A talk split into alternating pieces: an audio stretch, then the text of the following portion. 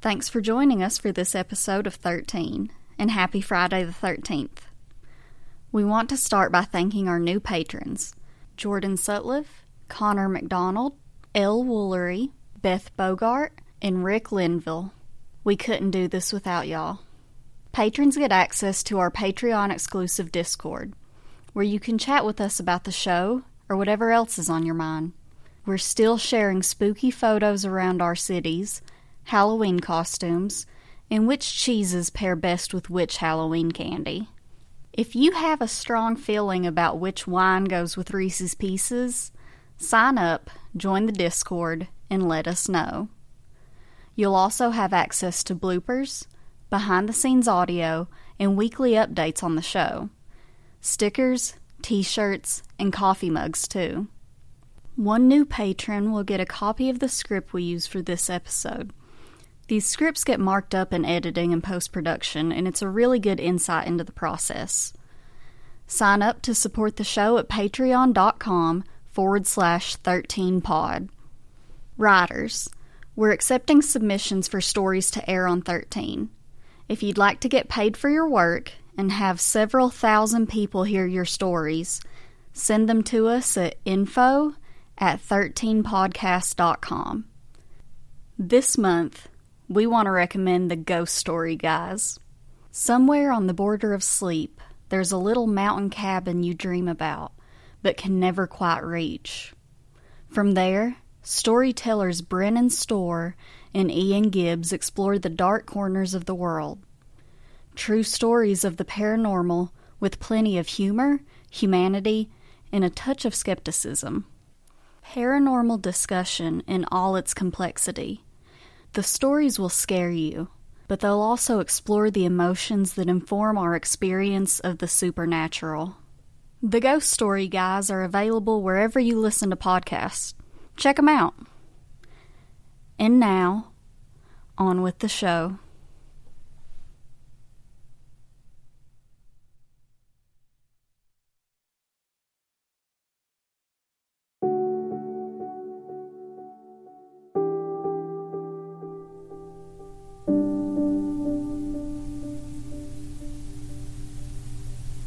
I went to my first Codependence Anonymous meeting this year. CODA for short. My therapist suggested it. She said it'd be a great chance for me to find people that I could relate to and who would understand what I was dealing with. And she was right. I've always been an all or nothing person. Always too much or too little never just right. And I've always been a little clingy. It was never a problem, not really, until it was. I was raised by my grandmother. My parents were out of the picture. It's interesting how people at the end of their lives and people who are just getting started can sometimes have more in common with each other than the people in the middle. She and I were really close. And even though I let things get to me, I let myself get too wrapped up in other people, she was there to center me and keep me grounded, to keep those unhealthy thoughts at bay. Granny got sick a couple years ago at the time, I was with this guy named Liam. I'd noticed for a while that things were different between us. It felt like we were drifting apart. But when Granny got sick, Liam changed. Suddenly, the caring, attentive man I'd known when we started dating was back. I thought that seeing Granny deteriorate getting worse and worse every day. Maybe it was a moment of clarity for him.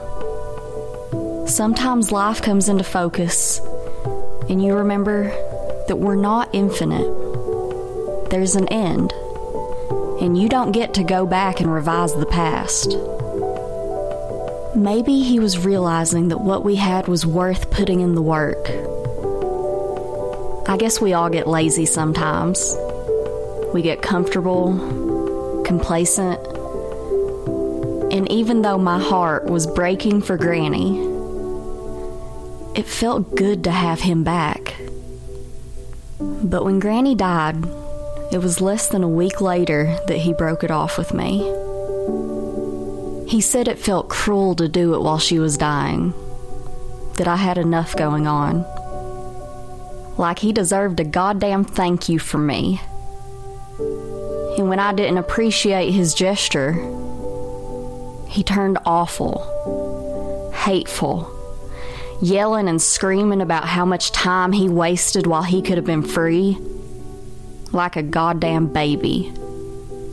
And just like that, the two most important people in my life were gone. I think maybe I'm chasing that feeling all the time now.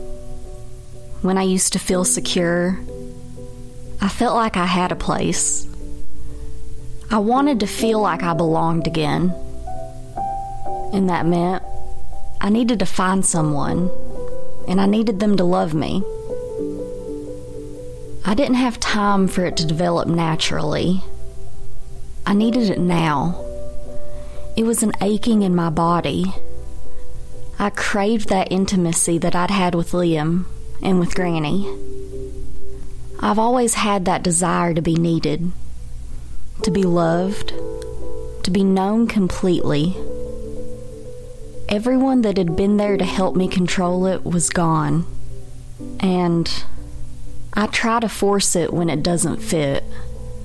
Or maybe a better way to say it is I try to make something too real before it's ready to be. In the weeks and months after Liam left me, I was in a fog of loneliness and grief, and I was aching for a connection. So, I did some manipulative, self destructive things to get it. In the midst of all this, I started noticing things. I still lived in Granny's house, all by myself now. Granny had been into what some people might call witchcraft, but she just called it spiritualism.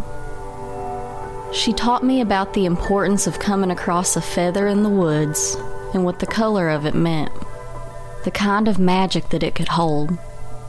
She taught me about burying ashes under the porch, covering the windows when somebody died, leaving jars with notes and photos in the creek, positioning the mirrors in your bedroom just right so that no part of your bed was visible in a reflection, never sleeping with an empty chair in the room. When I was a kid, these were fun little rituals things that Granny and I did together. When I got older, I paid it less and less mind. She was from a different generation. The part of the world where I'm from didn't have running water or much in the way of formal education when Granny was young. A lot of people her age hold on to these beliefs. No different than any other religion, I suppose. It's a way to make sense of the world and to maintain a feeling of control despite the unrelenting march of time and age. I think more than anything, though, Granny loved to make me smile and loved to bond. And that's how I remember those days by the creek. It's not the jars and the water, it's time with her that I'd give anything to have back. Now that she was gone, I came home to find things out of place. Photos on the wall turned upside down or out of their frame. Mirrors that were just fine when I left for work were cracked when I got home. Holes under the porch where ashes had been buried. I thought it was Liam fucking with me. Being horrible. Being the psychopath that he turned out to be. But when I confronted him, he denied it. and our friends, the ones that hadn't chose his side during the breakup, they said it couldn't have been him. He'd been at work or out of town, otherwise occupied when most of it happened. My great aunt, Granny's sister, she came by and saw the mess. She saw the broken glass inside, the holes under the porch. She said it was probably Granny's unfinished work, giving up, since now there wasn't any spirit left to guide them. On a hunch, I went down to the creek. I still wasn't convinced that it wasn't Liam. I'd never taken him to the jars in the creek. He knew about them, but there's no way he'd be able to find them on his own. If they were still intact, then it wasn't Granny's spirit giving up. There were fallen leaves, slippery under my feet, an autumn chill in the air after the rain the night before, an overcast morning. I found the broken glass in the water. The photos and names having long since sailed quietly and gently downstream. Lost for good. The last little bit of her.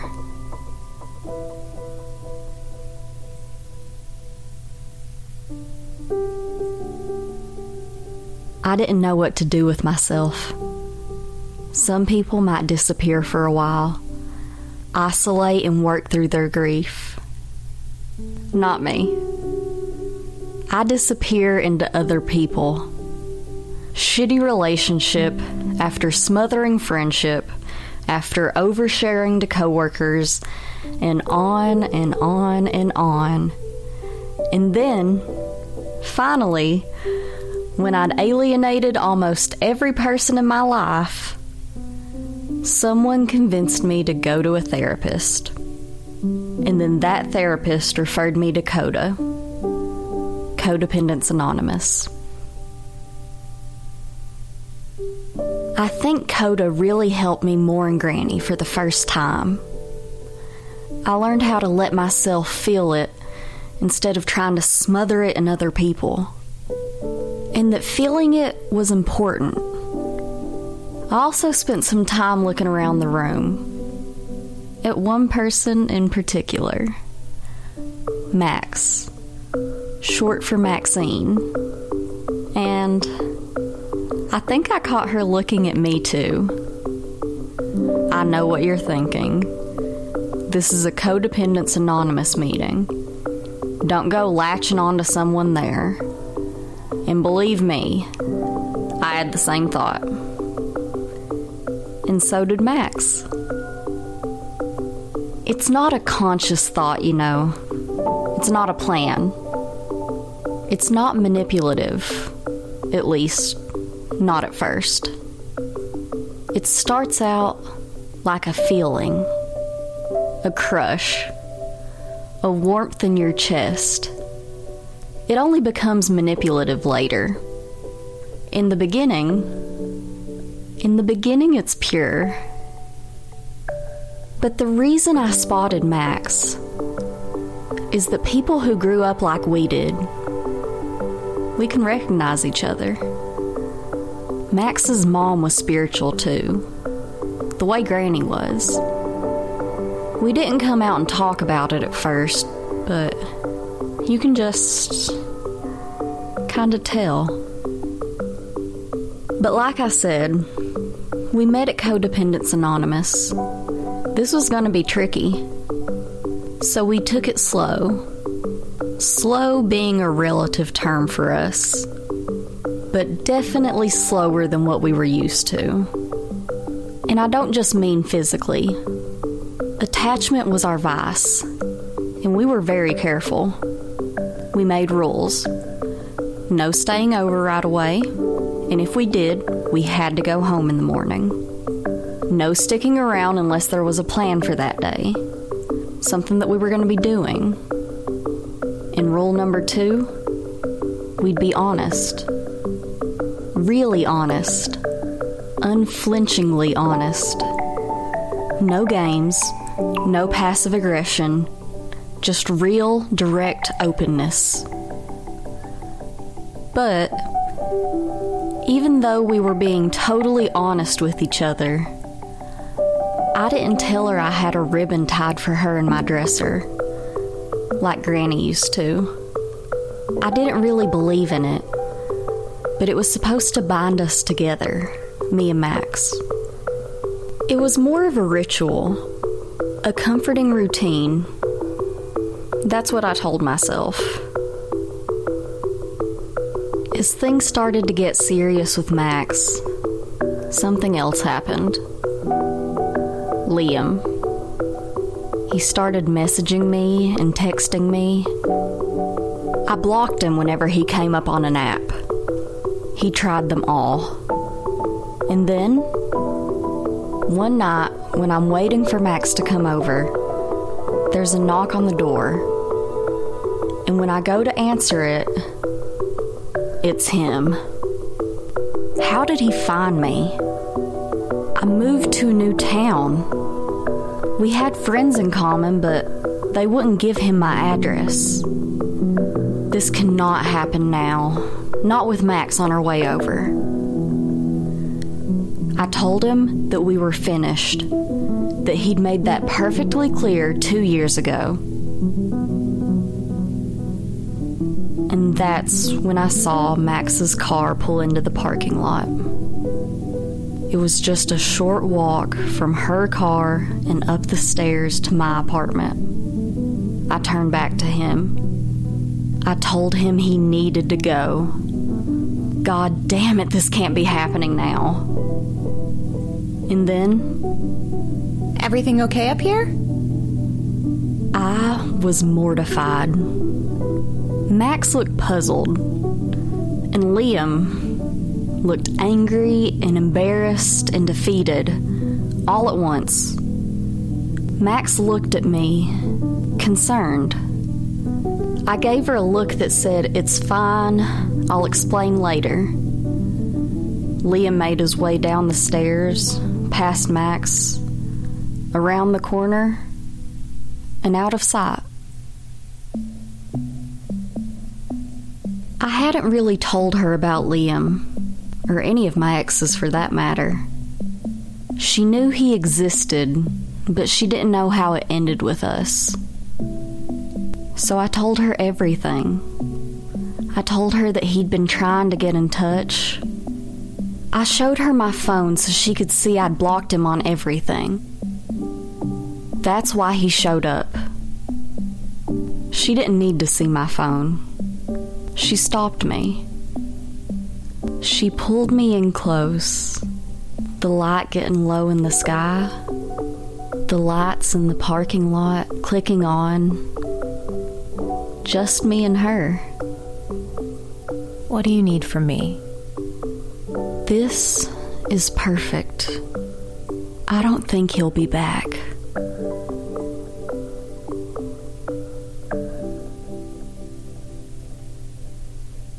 The next morning, Max left for work. Things were going well. They were going really, really well. I went into work that night, but the restaurant was slow. When I got home, I was so tired.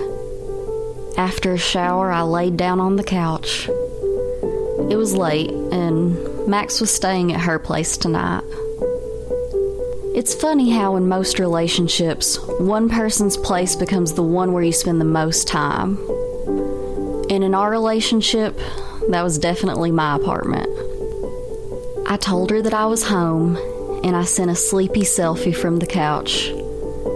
She wrote back with hard eyes. Then another message came in. Hey, can I ask you something? Total honesty pledge. Yeah, of course. Okay. I know I'm just being, you know, but my feet were cold and I got into your sock drawer. Oh no. And I saw the ribbon. I was mortified. I don't even know why. I tied a ribbon for her just like Granny showed me. Anyone else would have overlooked it, but Max would have known what it meant.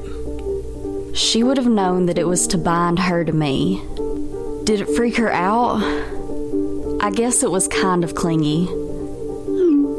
I know this is dumb, but was that for me or was it for him? I wouldn't ask, except that he came back. So, God, I sound so stupid. No, no, no, no. It's only for you. I'm so sorry. I hate myself for asking. You just. You know how it is. My mind gets away from me. No, I'm glad you did. Oh my god, I hate that you thought it was for anyone else. Do you want me to take it apart? No, no. I know that it's comforting to have something to hold on to. But just so you know, you don't need it. I'm all yours. I blushed. I looked at my phone to see a photo from Max. It was a picture of herself in the mirror, holding a ribbon she'd tied just for me. We went on flirting like this for a while, until at some point, Max stopped responding. She'd fallen asleep.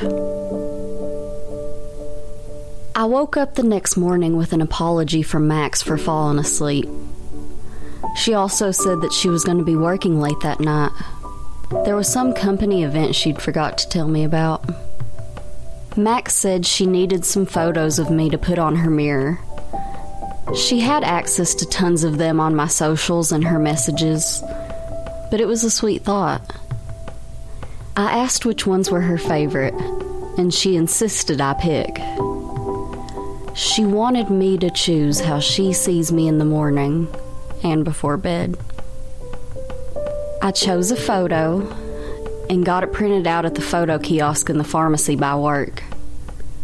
I also went one step further. I dug an old compact out of my bathroom drawer. Mostly empty, just dust, really. And a mirror. I looked deep into my reflection and I thought of her. The emotion should be captured in the glass. And then I cut a few strands of my hair and I closed them up in the compact. And whenever she wanted to, she would be able to look into that mirror and activate that energy and feel it. I'd never really tried anything like this. I didn't really believe it would work. If anything, she would see the mirror and see a little piece of me, and she'd know what it meant. And that was enough.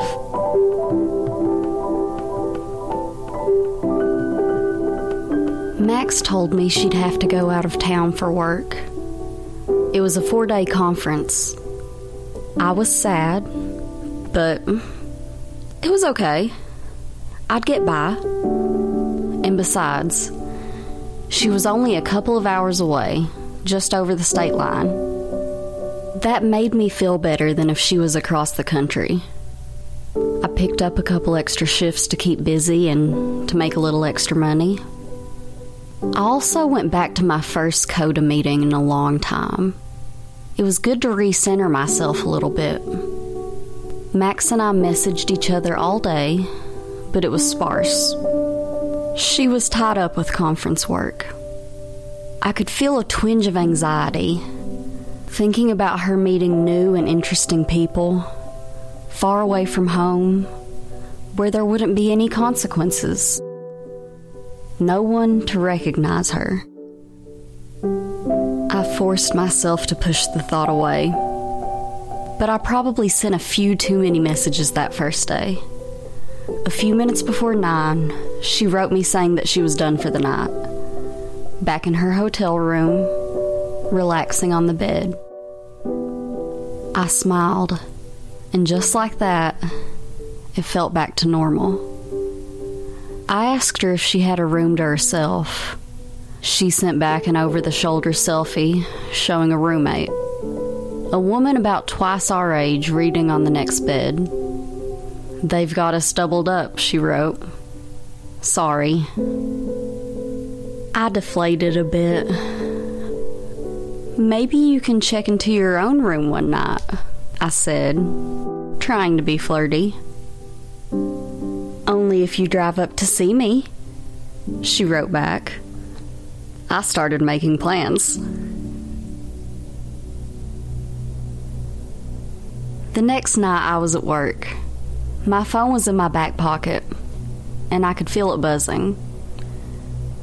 And it just kept going. It was a lot. As soon as I had a chance, I stepped away to see what all the notifications were. It was everything my text, my social media, other messaging apps. All of them had notifications. There were some numbers I didn't even recognize, and then there were friends from back home. There were voicemails. They all said some version of the same thing Liam was missing. I paced around in the back of the restaurant for a while, reading the articles on my phone. Messages kept coming in. I told my boss what was going on, and I asked if I could leave. She said yes. Back home, I just kept reading, but all the articles said the same things. Liam had been missing since yesterday afternoon. He never made it home from work. His roommates couldn't reach him. There was no sign of his car, no activity online or in his bank account. Max tried to be as supportive as she could from two hours away. As night fell, I knew I was too wired to get a good night's rest. But somewhere, long after midnight, I closed my eyes and finally fell asleep. I woke up late and I spent the first bit of the morning scrolling through my phone. Max asked how I was doing, and I told her I was okay. I didn't have feelings for him anymore. And that's true. I don't have feelings for him anymore. But there was a strange feeling to it all. Someone I'd spent so much time with, who, at one time, I thought might be the person I'd spend the rest of my life with. You can't help but feel something. Is there anything I can do? I wanted to write back Come home. Come here. And please hold me. But I didn't. I knew she couldn't. I went to work for the evening shift but got sent home early. I needed a new job. I planned to look around when I got home. Maybe it's finally time to transition to something stable. I pulled into the parking lot and walked up the breezeway. I got to the third floor landing and then by my front door, sitting cross legged on the ground, there was Max. My Maxine. She came home to me. What are you doing here? I know when my girl needs me. What about the conference? I'll need to drive back tonight, but I had to come see you. We went inside and I poured out everything I'd been feeling. How, even though it had nothing to do with me, it felt scary. Just knowing someone who disappeared without a trace like that. So, I know we've never really talked about it, but. She paused for a long time. What if we tried to find him with, you know? I didn't know. It took a minute to catch up to her. You mean magic? Well, it's not magic. I thought about it for a long time. It's okay if you don't. It was a dumb thing to ask. How would that work? Do you still have anything of his? No, I don't think so. Well, if we could get something of his. Never mind. I'm sorry. This is silly. No, it's not. It's just. I don't know if I want to find out what happened to him.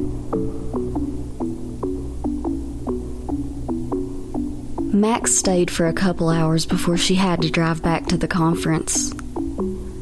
I was so glad that she came to see me. But there was a nagging thought in the back of my mind. What if she drove all the way back here just to see if I was hanging out with someone else? I know exactly how I would twist it around in my head to make myself believe that it wasn't jealousy. I pushed the thought from my mind. We both had a history of unhealthy attachment, but we were both doing better. I have to believe that we can change. And if anyone can do this, it's me and Max.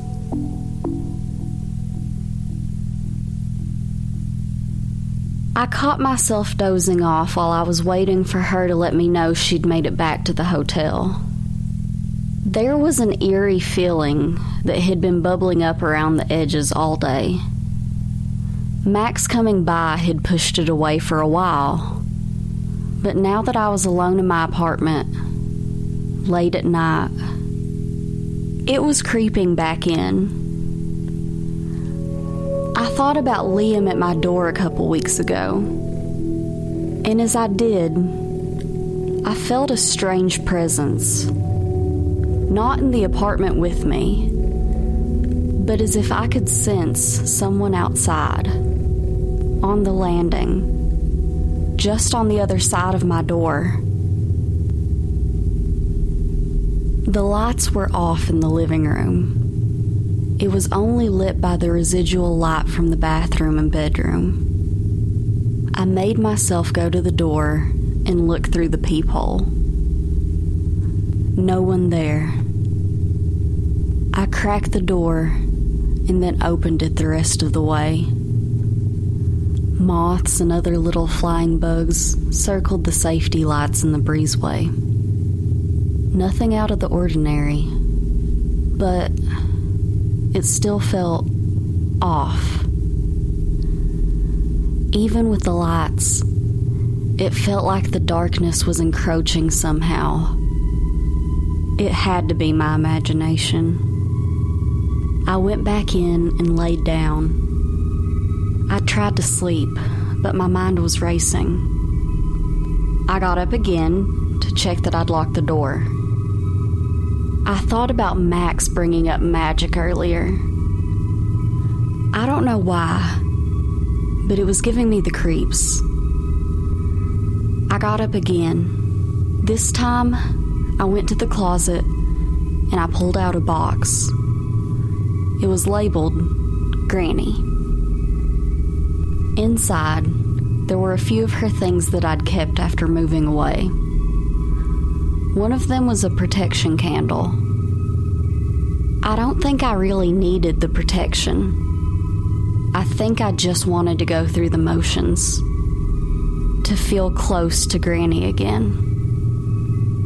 I turned out every other light in the apartment and I lit the candle. I sat in its light for a long time, allowing myself to absorb its energy. Sometime after one in the morning, I turned on the lights and I blew out the candle. I checked the door one more time. It was locked. I didn't feel less on edge. I was just a lot more tired. Just before I laid down, I noticed something in the corner. The chair by my desk. It was empty. I never go to sleep with an empty chair in the room. Granny never told me exactly why you're not supposed to go to bed with an empty chair in the room, but my imagination filled in the gaps. I grabbed a dirty shirt from the clothes hamper and I tossed it on the chair. And then I crawled back in bed and finally fell asleep.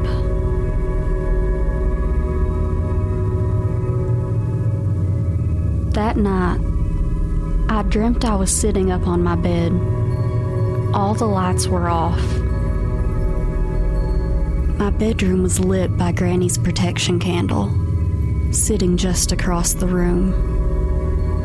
But just outside my bedroom door, it was total darkness. In that darkness, there was something lurking. Don't know what it was, but I could feel it out there. I saw the light from the candle dimming. In a panic, I tried to will it to stay lit, but the light faded as the flame shrank away. And across the room, in the chair by my desk, Granny was sitting there, watching me. She wasn't happy to see me. She wasn't angry. She was indifferent, as though only mildly interested in what was playing out in front of her. She just sat still, watching me. I watched her too as she looked around the room, almost bored. The shadows creeping out from the walls. Granny's shadow sitting in the chair. It grew longer. She looked at me again. We met eyes only for a brief moment. Before the candle went dark.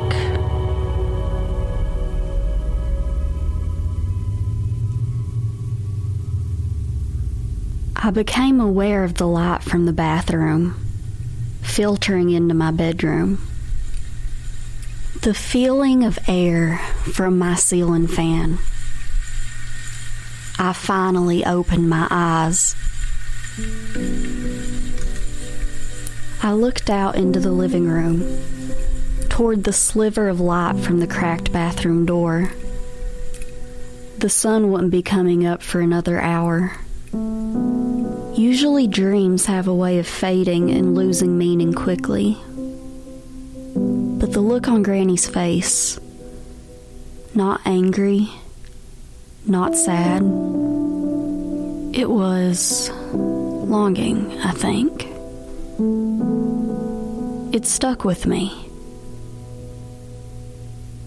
I wished I'd asked Max to stay, to wake up early and drive back, to stay the night, and to hold me while we slept. I needed someone here and it wasn't just about being alone that kept me from falling back to sleep. The shirt that I'd tossed on the chair before going to bed. The chair where Granny sat in my dream. It had fallen off in the night, and it was laying on the bedroom floor. The next day, there was a break in Liam's missing person case, and it wasn't good. Messages came pouring in again. links to articles, and links to a video.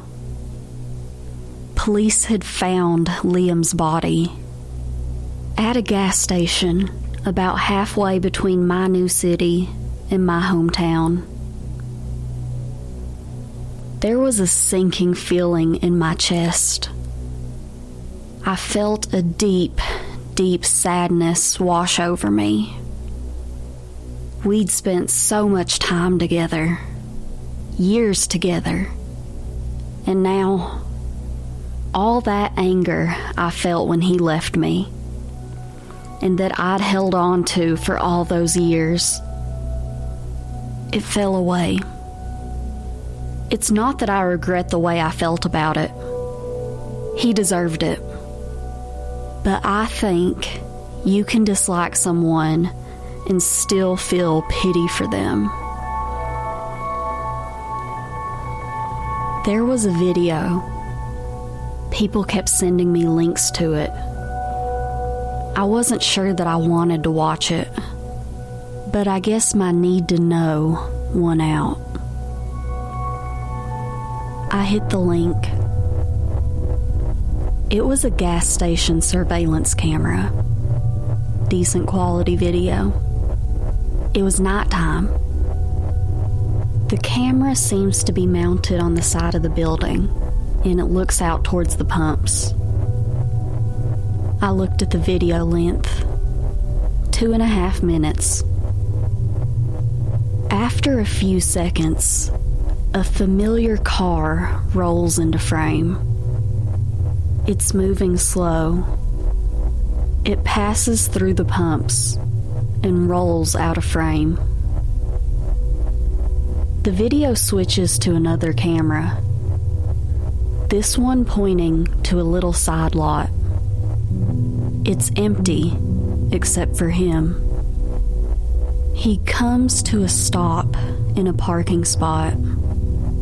And then he just sits there for a few seconds. There's no movement. Then he backs out. He turns the car around as though to leave, but then he backs up into the same parking spot so that the front of the car is facing out. Then there was nothing again. No movement. Looked hard at the driver's side window, but I couldn't see in. Then I saw a hint of movement toward the back of the car. A moment later, the driver's side door opened. Liam stepped out. I felt something in my chest when I saw him. He closed his door and walked to the back of the car and lifted the trunk. I squinted up close to my screen. I expected to see him pull something out from the trunk, or I don't know what. From this angle, I couldn't see inside. But then my breath got caught in my chest, and all the hairs on my body stood on end. Liam climbed in the trunk and closed himself inside.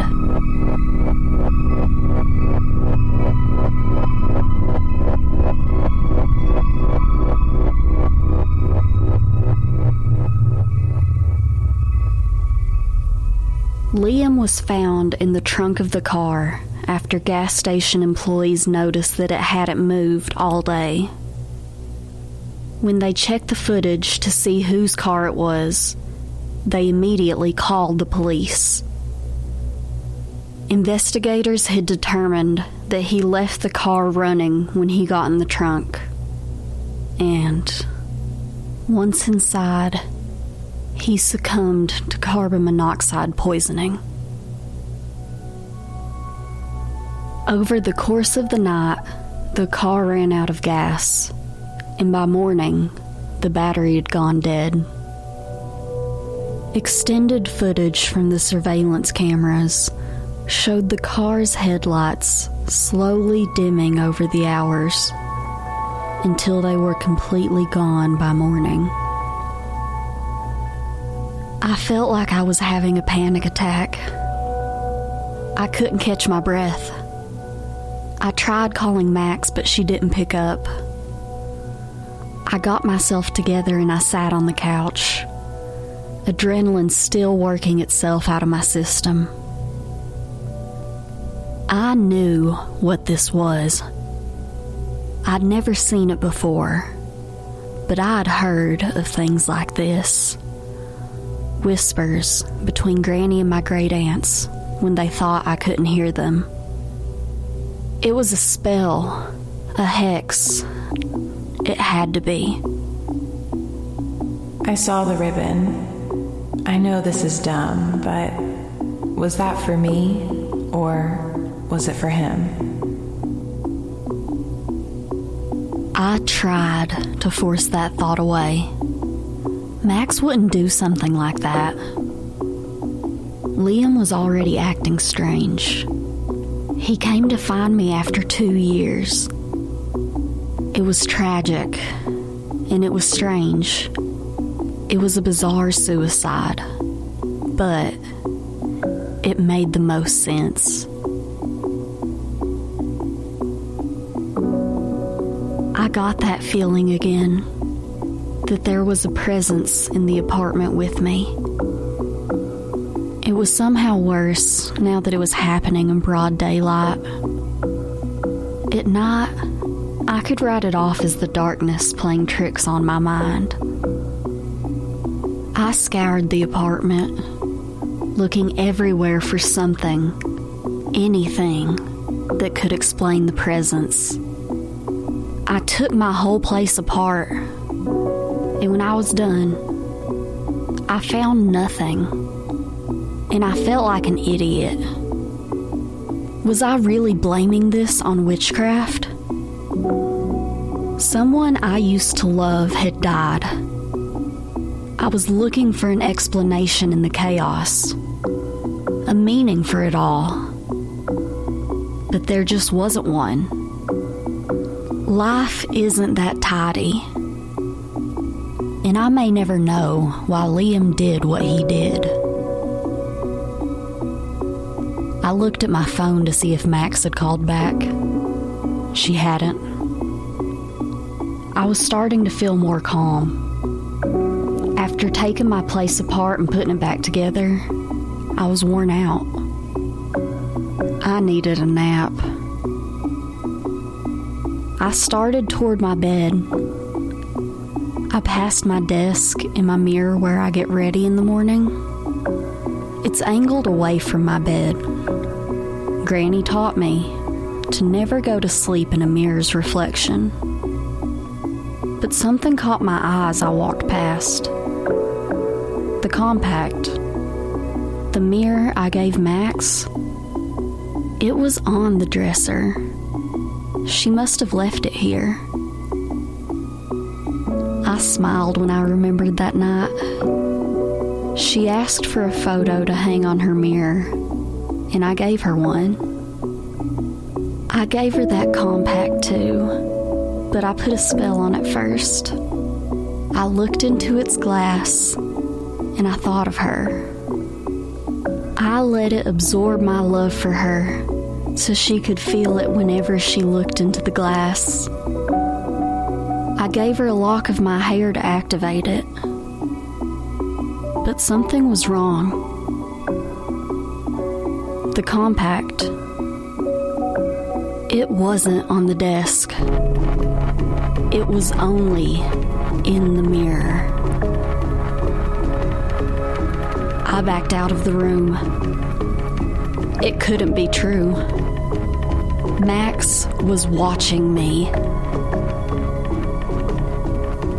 I had to get out of this apartment. I got in my car and I drove, not knowing where I was going. When I got my bearings, I knew what I had to do. I needed to go to Max's house. I needed to get my mirror back. I needed to figure out how to separate myself from her. What the fuck have I gotten myself into?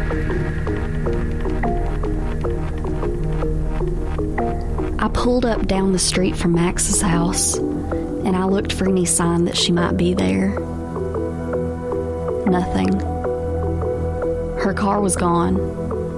The blinds and the curtains were all shut. I knew there was a hide key by the back door.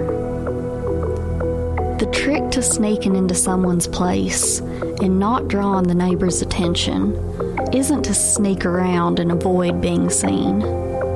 It's to walk right up to the place with so much confidence that anyone who sees you assumes that you ought to be there. And that's just what I did. I walked right down the driveway and onto the back porch. I found the key and hesitated for only a moment before turning it, sliding the door open, and stepping inside. My pulse was absolutely pounding in my temples. I listened for any sign that she might be there. Nothing.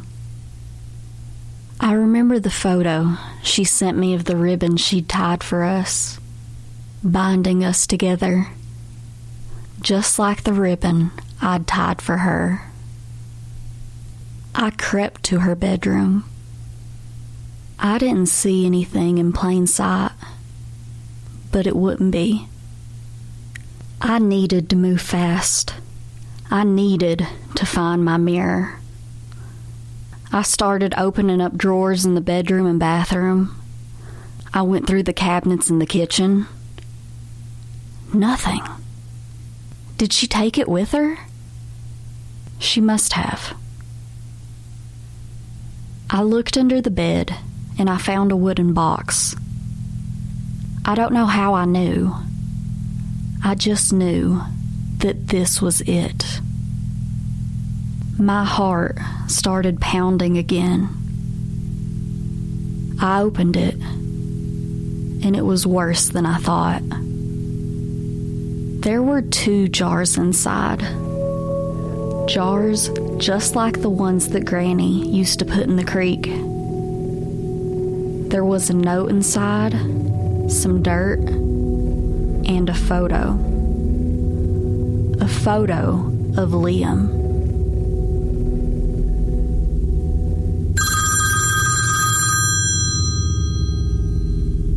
It was Max. I started to panic. Did she know I was here? Or was she just calling back? Hey, How's your day? Hey, what you doing? Hey, um, nothing. What are you doing? Are you okay? You sound like something's wrong. That's when I saw it. In the mirror across the room, laying on the dresser. My compact, open and facing me but only in the mirror. You shouldn't be there. Why don't you let me explain? There was something about her voice. It was like she was a stranger, like someone I didn't even recognize. I hung up the phone. My compact mirror was with Max and I wasn't going to get that back. I grabbed my photo and my lock of hair so she couldn't use that against me. One thing I knew about this kind of magic she couldn't just find something to use against me, it had to be given freely. Hopefully, its power would be broken if I took it back. I drove home, and the first thing I did was run around the apartment and cover all the mirrors, just like they were covered at Granny's house. I had played around with little love spells, tying a ribbon, but Max, Max was into some deep, dark shit. Whatever she'd done with Liam's photo and hair, I don't even want to think about how she got him to give those to her. God. She really did this to him. And now she knows that I know. I couldn't stay here. I would never be safe here. Not just this apartment, this town. I grabbed a bag and threw all the clothes that would fit inside it. I didn't have enough money to start over somewhere. I'd just have to figure something out. It was getting dark as I loaded my car. I ran back into the apartment. There was one last thing I needed to do.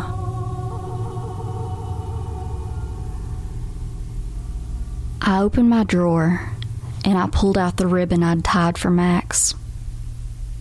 I hesitated for just a moment. I glanced toward the bed where we used to lay for hours, holding each other tight.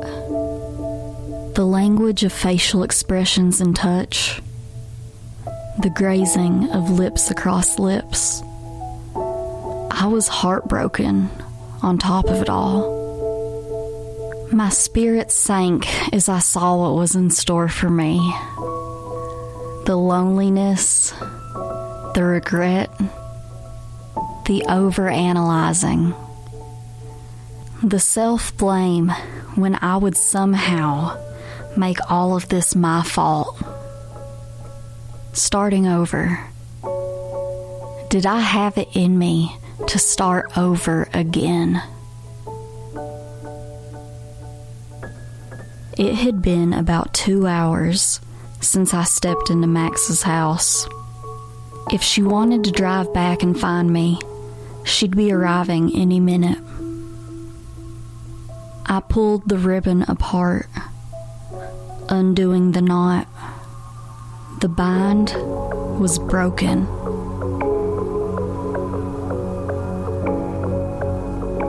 I got to the interstate and I pointed my car north. As I drove, I turned the mirrors away from me. Both driver and passenger side mirrors were pointing outwards, and they were useless. I turned the rearview mirror up toward the ceiling so she couldn't see me. But that didn't mean that I couldn't feel her. I knew she was trying to find me. I could tell that she was close because I could feel her influence. It'll fade the further I get from her. I just need to keep driving. How could I tell she was close? Because of the signs on the highway speed limit signs, directional signs, town names and distances. No matter what they were supposed to say, they'd all become messages to me. Don't run away from me. No one's gonna love you the way I do. We belong together. I just needed to keep driving north. Max hates the cold. Maybe she wouldn't follow me. I just needed to give her enough time to find someone new. Up ahead, a sign that should have told me how far it was to Cincinnati. White on reflective green. Angela, come home.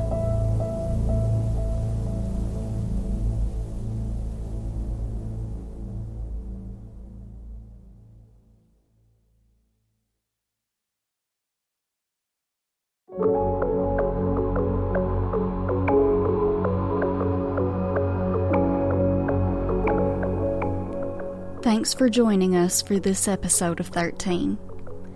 If you like what you heard, stop what you're doing and leave a five star rating and review wherever you listen to podcasts. This has been A Feather in the Woods, written and narrated by me, Bridget Howard. Editing and sound design by Liz Walker. Music by Caleb Ritchie, with assistance from Brooke Jeanette and Ian Epperson.